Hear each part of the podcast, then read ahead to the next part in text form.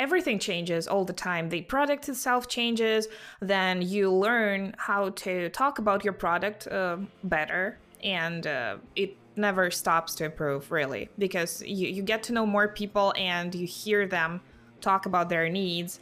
So you know better how to tailor those explanations to what the person actually needs in their business. This is Erin May. I'm John Henry Forster, and this is Awkward Silence. Silences.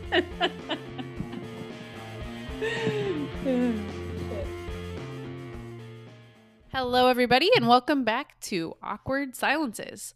Today we're here with Jane Portman. She is the co founder of Userlist.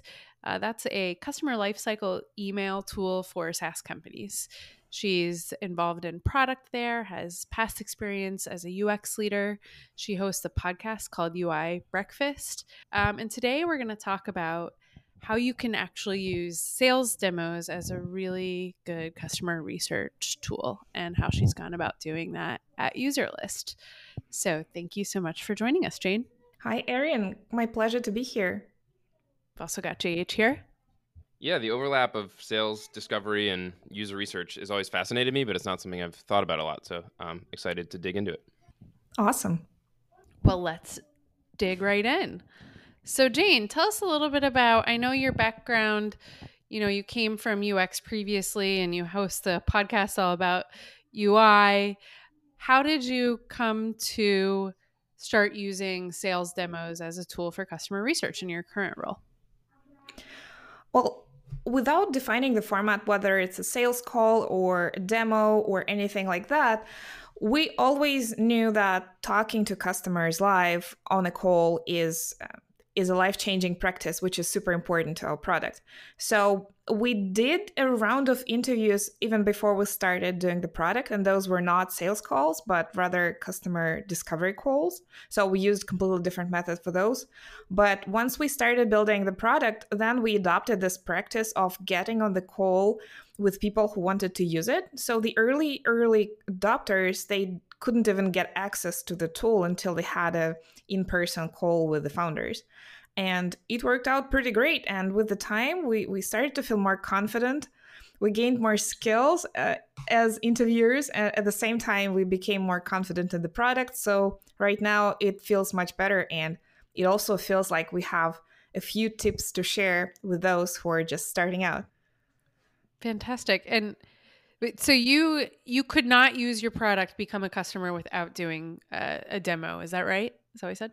That's right. We would vet the the people who would want who would want to use it, and we wanted to make sure they're a good fit before handing them the keys to our MVP version of Userlist. That was like a year or two ago that we started. Where did uh, where did that idea come from? Like what what was the thinking behind it? Great question. I think we just, all of us, there was a team of three at that time, we shared the sentiment that the early customers should be very qualified. So we wanted to learn from them as much as to let them know how to use the product, both of that. And as you're, when your product is new, right? And, you know, correct me if I'm wrong, but you're figuring out, right, like that product market fit. Who is that ideal customer? Who is that qualified customer? How do you know what to screen for? To find these, you know, good fit customers as you're figuring out what a good fit customer means. You know, how do you do those at the same time? I guess this question should be answered differently for each individual business. As for our team, we were from day one pretty much set on building tools for SaaS founders like ourselves to have a quality tool for running their day-to-day operations, to talk to their customers, etc., etc. So we didn't have um, a problem identifying a good fit. It was more about screening out people who had been misinformed about like what our tool can do. Maybe they had um, some false expectations that it was an email marketing tool while it is a tool for sending automated email to the customers after they sign up. So making this uh, difference between like pre-sign up and post-sign up communications has been pretty pretty crucial. Actually it took us like a year to figure out how exactly to communicate that so that people are not confused anymore. So it was, and we also had some consultancies who were going to use us for client communications and maybe mobile app owners. And all of these people, they could probably like really bend Userlist to, to use for their use case, but we were just particularly looking for SaaS founders who have, you know, started um, recruiting their customers already and uh, just just running a product with a solid website uh, with a solid idea and so on and so forth.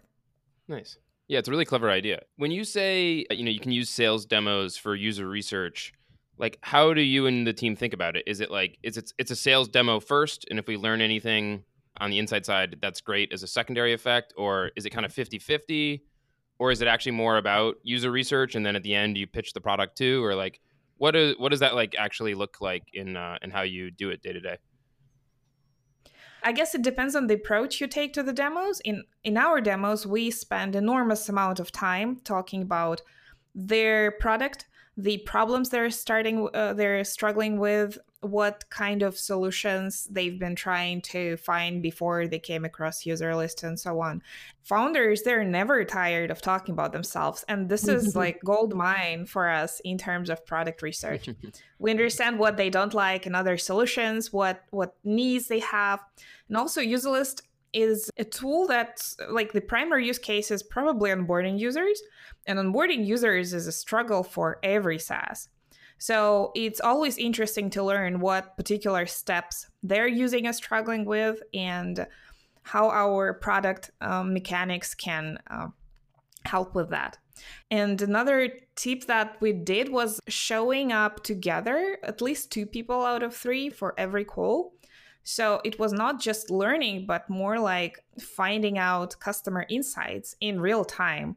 And we didn't have to share the recap because the uh, decision makers were all in the call. So we were much, much closer to our users this way than just building a product uh, in the dark, sort of. Nice.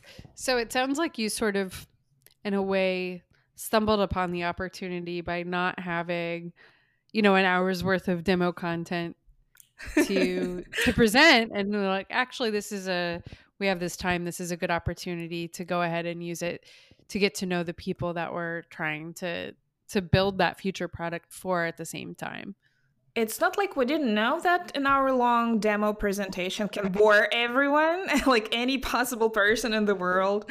So, yeah, but it was uh, the, the format kind of emerged over time from us being very shy and just like finding the perfect answers. Now we're a little bit more straightforward with, with answers that, uh, with the questions that we really care about because like the early ones were really all over the place. But yeah, mm-hmm. something along those lines.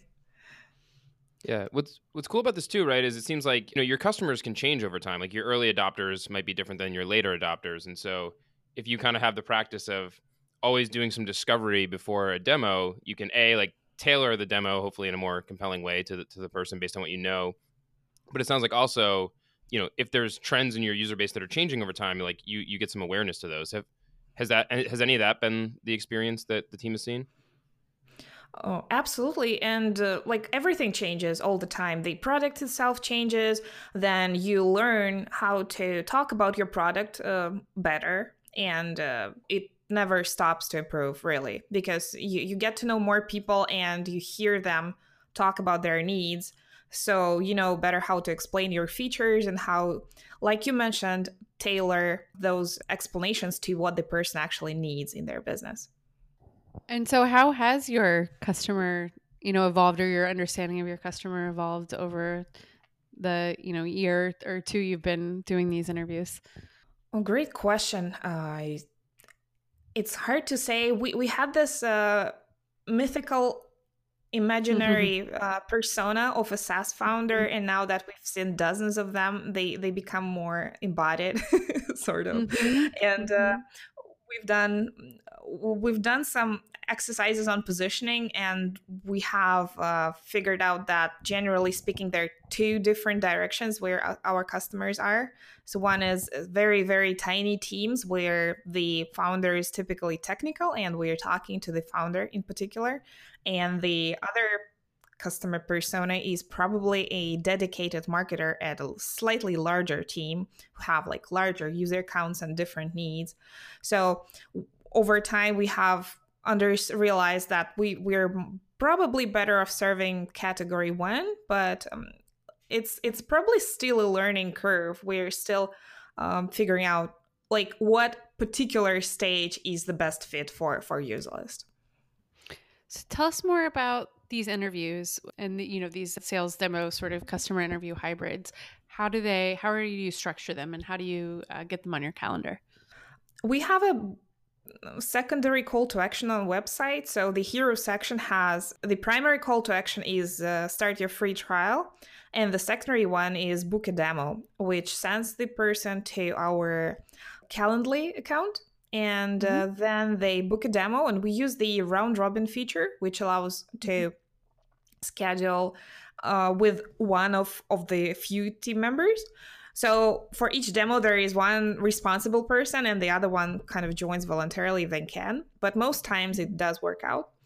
And an important part for us was to put together a pretty detailed uh, landing page for people who have booked a demo. So they have like a couple pages of uh, te- well, not a couple pages, but some text to read, some ideas, links to different materials that can help them prepare, maybe do some reading, watch our walkthrough video or something like that, so that they come more equipped and therefore we can make the discussion more focused.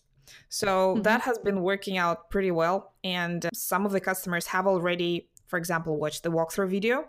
So they don't need to be explained the basic features and we can dive into more intricate details or discussing their particular use case. That makes sense. What uh what sort of questions do you typically ask? Are there, are there ones that you like always go to in these in upfront in the demos? Sure. Well, tell us more about your business is definitely uh, number one. Yeah, uh, but that's more of an opener. How did you hear about us? And uh, that usually expands into the situation that they were in. And another favorite of mine is what other tools have you been considering? because we're never shy to recommend our competitors if they're a better fit. So just mm. understanding the customer's um, vision of the product space is always very helpful. Like one of the biggest struggles is that there are so many tools out there, but uh, most of the people who come to our calls, they're only familiar with like two, three solutions. So we want to know what they think uh, of of the solutions and how they think Userlist uh, relates to that. And that's also helpful to know just how they learned and what part of our marketing message resonated with them. So that helps with the uh, learning about the user, but also learning about what what worked in our marketing efforts, which is really really helpful. And I guess the well, definitely gold buying comes up when we ask what challenges they have when it comes to user onboarding and what challenges they have when it comes to using other email tools.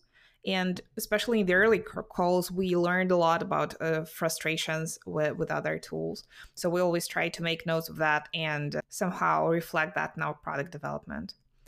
Our favorite is the closing question, uh, which is we borrowed it from Steli Efti, to be honest, uh, because we didn't have a strong closing before. But his question sounds something like, how can we help you become a paying customer? And how, how can we help you give us your money? yeah, this uh, puts the conversation into really closing uh, situation without being overly salesy. So it's not like, how can I get your credit card right now? It's more about like what the next steps are for you. mm-hmm. No, I like it. I like how direct it is. It's like, look, we let's be adults here. we want you to be a customer. What's it, what's it going to take? I, I like that a lot. So you're asking a lot of the same questions to different people who meet this pretty tight kind of definition you have of what a good customer is for you.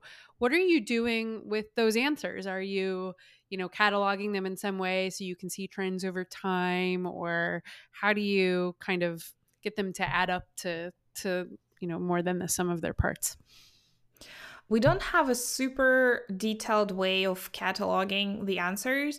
So I guess for the feature requests, mm-hmm. that part we we try to be more meticulous about because we do make notes about the features they asked for. So when we do uh, bring this feature live, we can get in touch with those people maybe they're customers by then or maybe they remain leads and let them know that this is now live and they really wanted it so that part is is, a, is an important part as far as the insights uh, themselves it's more of like a general feeling and uh, that in that regard the two people being on the call together helps because we all accumulate those insights from straight from the source in real time and no need to recap.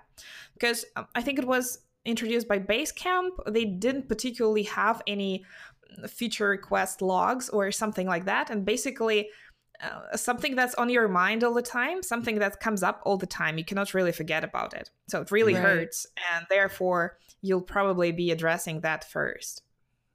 Yeah, yeah. The good ideas of a way of uh, coming back, coming back up over and over. And that is, I guess, the beauty of you know being a small team is that you basically have nearly hundred percent coverage of you and your co-founder being on these calls. So yeah, the idea of let's file this away and tag it with metadata and you know this robust library for ourselves to access when we were there in the call is probably probably too heavy for your needs, right?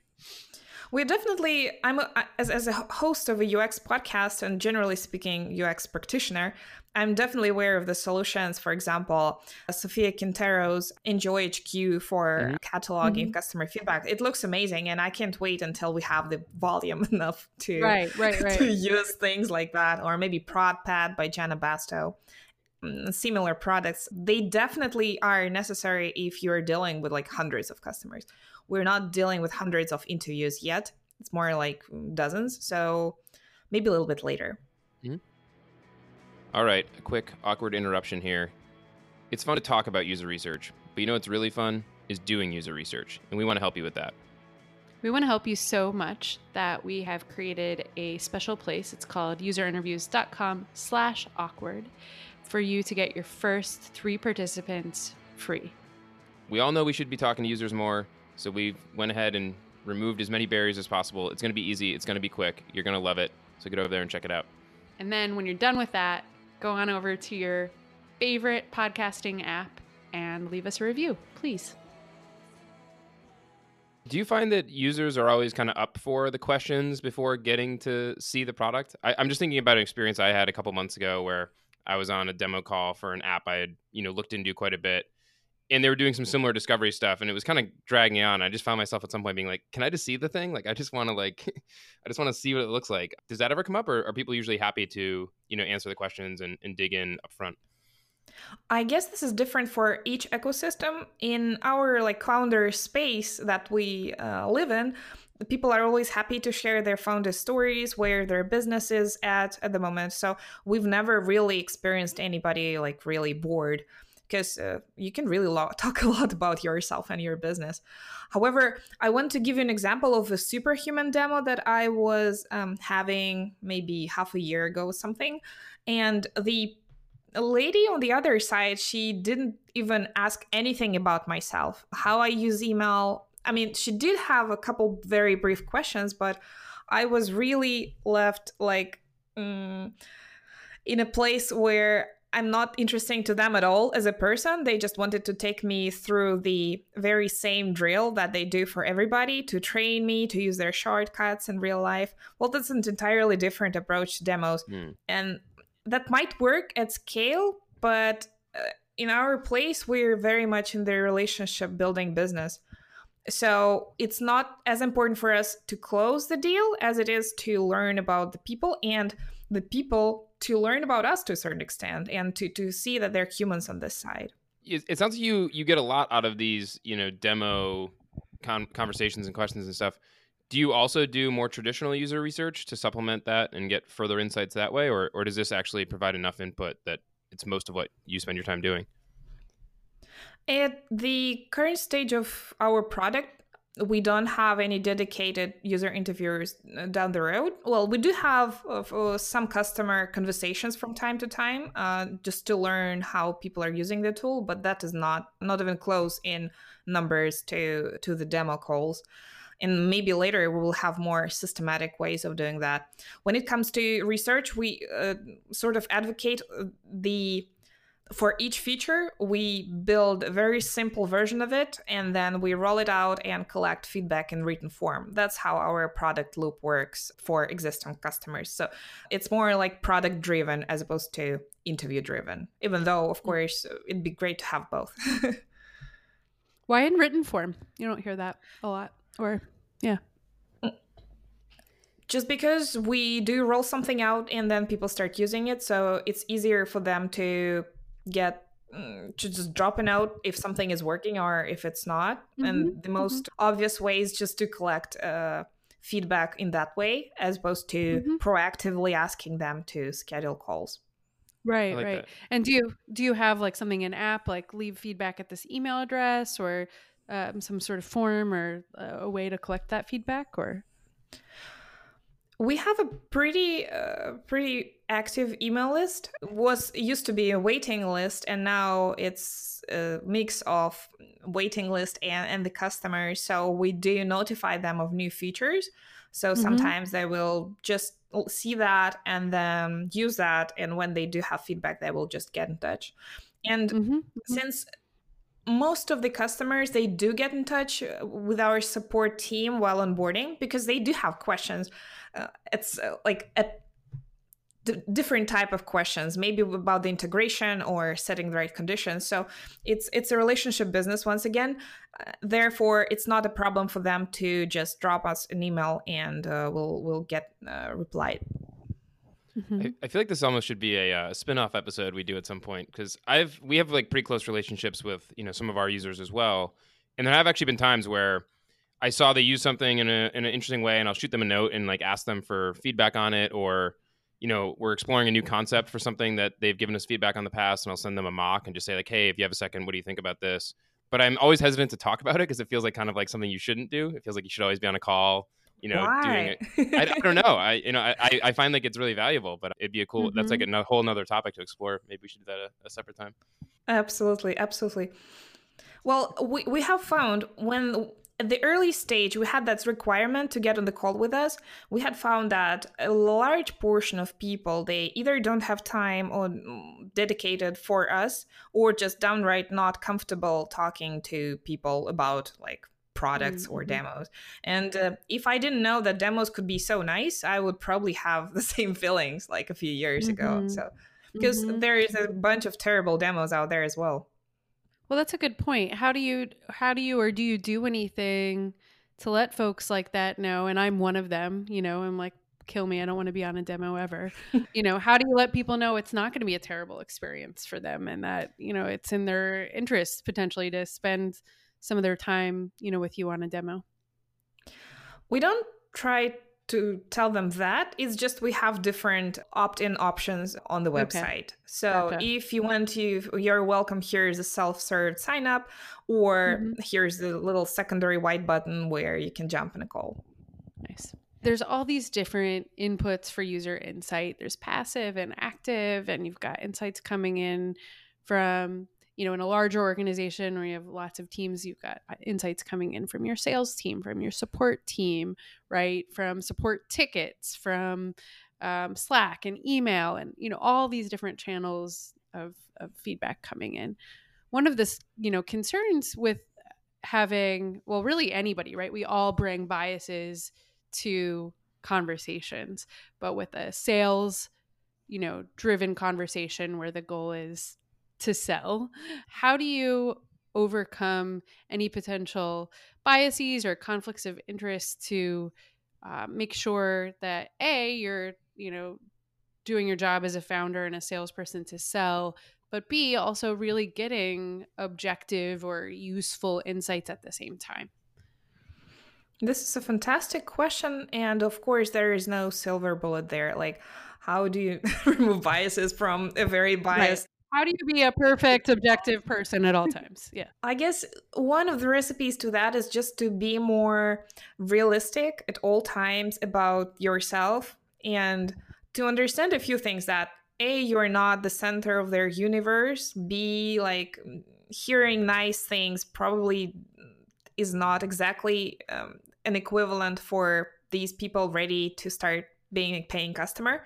So we mm-hmm, have mm-hmm. during the demos we try to nurture relationships while when it comes to actually using the product then we start to be more serious about like making these insights very important like right. during a sales call you can get the like 10 different feature requests but this person won't even ever become a paying customer so it's nice right. to have their uh, imagination run wild but we will probably give their feedback more weight when they start a demo uh, start their trial and um, get on board and actually produce way more like contextual feedback about the product itself. That's when it becomes more more important in our eyes. And before that it's more about uh, relationships and just having nice conversation and uh, learning about their struggles as opposed to mm-hmm. uh, like hearing what they want to have. Because people never know what they want to have and then they have hard time like imagining what the solutions might be.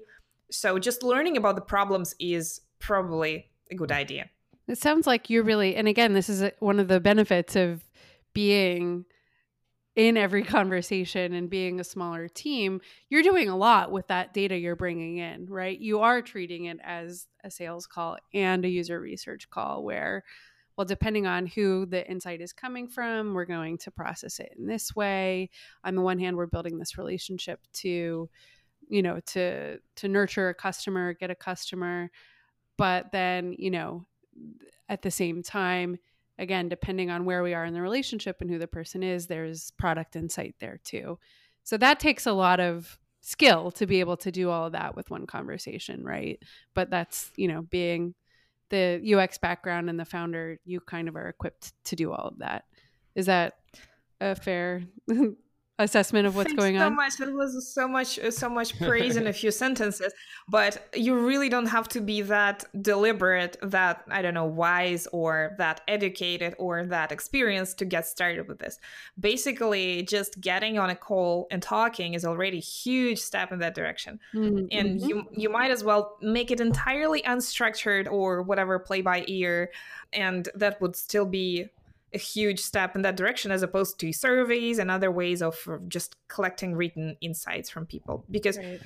like the way that the written feedback with the person you don't know it can be skewed like emotionally in all kinds of directions you never know what they really intended you never know their emotions you can't ask for clarifications it's it's really a different story mm. mm-hmm. Here's a here's a random offer I'll throw out there for any listeners. If you're a UX researcher, go sit on a few go sit in on a few sales demos, and then come talk to us about uh, what that experience was like. Because I, I don't think people do it very often. I think I think in larger orgs right. people are pretty siloed, and it'd be cool uh, for somebody to do it and then like because I, I, think there, I think you're right that there's a lot lurking here that goes kind of unseen or unheard. It's true, and I do think there's like there's no one there's no one channel right where honesty is poured out and then the others are sort of suboptimal to that right? So like we know we're not supposed to ask leading and hypothetical questions and we know that when we're trying to sell our product we're you know going to bias against honest answers. But there is something about you're on a sales call i am trying to sell you something and the customer says look you know i'm not going to buy this because of the price or because we need this feature and this is mission critical to our work. Now, they, you don't really know if they're going to buy until they buy, right? But there is a real raw honesty there that is very useful product information, right? You know, we don't even, I think, treat this as much as a sales call. I mean, the word sales, it probably. it's it's more of a direction where this is heading in terms of like both people who are right. on different uh, sides of the mic they have uh, the same solid um, like intention one is presenting a solution and the other needs needs to solve their problem so i would rather call these like problem solving calls And mm-hmm. in mm. the end, it can be either a sale of our product or it can be us pointing them to other solutions, which happens quite a bit. And we're always happy to do that because they're like solutions of multi- of different complexity out in their market in the market. So it's more like problem solving calls and uh, like as product people, we, we love problem solving, be it in the level of an individual customer or at the scale of, of product, a software product. It's almost like a first date, right? It's like let's get to know each other and see if see if there's anything here. yeah, that's a good way gonna, to put it. I was gonna say therapy, the same difference. yeah, you know, let's solve our problems together. T- t- tell me about your life, right? As you said, founders will talk about themselves for for some time. So, depending on who your audience is, but just what does that product, that problem discovery, look like? But I think that's interesting. Sure. We've had a few calls with consultants who work in the email space, and they can talk about problems in the email space even more than founders. And just basically, every person who does real work, they are always happy and thrilled to share their findings, especially if that fi- those findings are from like working with multiple clients in the industry. Yeah, absolutely. I've never. I always ask, you know, any kind of interview I'm doing, not a podcast, um, but user research.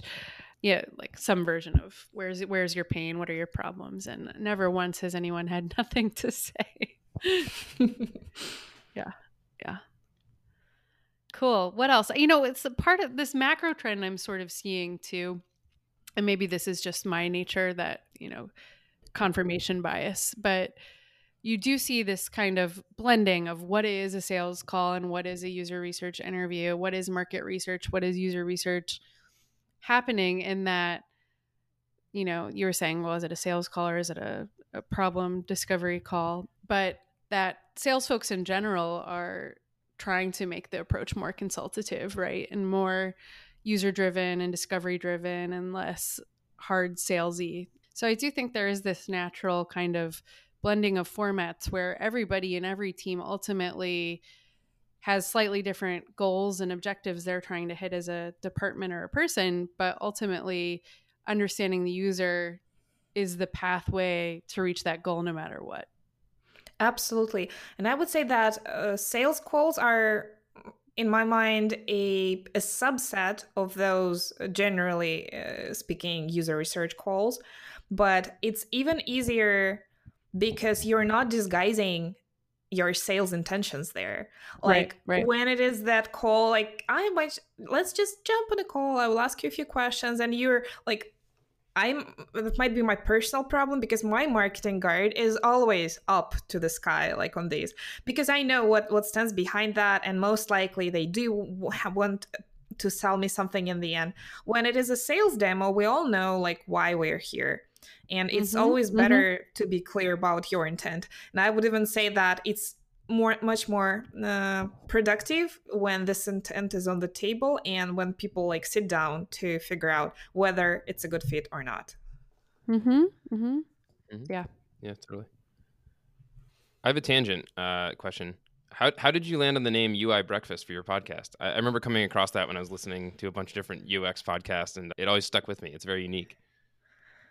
Oh, thank you. It's a, it's a long story. It comes back to like goes back to 2012, 2013. I was before that I had grown up to being a creative director in an agency and then in 2012 I started working as an independent consultant and I sort of dabbled in productized consulting and tried to put together um, productized packages for my design services. That was many years ago. And I had, uh, don't laugh now, I had packages which were called like, I think, like mobile espresso and double device latte and mm-hmm. something else. So I had these like coffee cups as illustrations for them. And the overall logo was UI breakfast and I don't particularly remember why exactly that name came up. And then, uh, so my consulting practice has been under that name for years. And when it came time to starting the podcast, I, probably in 2014, I think, then I just, I just brought the same name to the table. So, so now consultancy is wrapped up because now I'm a full time founder, but UI Breakfast remains. cool.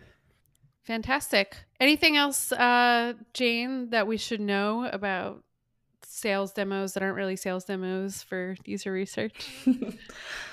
I guess general practices apply. And that's why I really like the name of your show because uh, awkward silences, not pushing your opinion, but like literally shutting up and listening what other person has to say. It's probably number one mm-hmm. advice to anyone yeah. who's doing anything on customer calls. So that's that always good to remember. Like of course you come there, especially now at later stage, we have a nicer product. I always want to boast and talk about stuff, but uh, it, it takes more uh, courage to just not talk and, and listen instead. good advice. Just letting that one ride. Oh, you're going to do the awkward silence? Oh, I fucked it up. Thanks for listening to Awkward Silences, brought to you by User Interviews. Theme music by Fragile Gang. Editing and sound production by Carrie Boyd.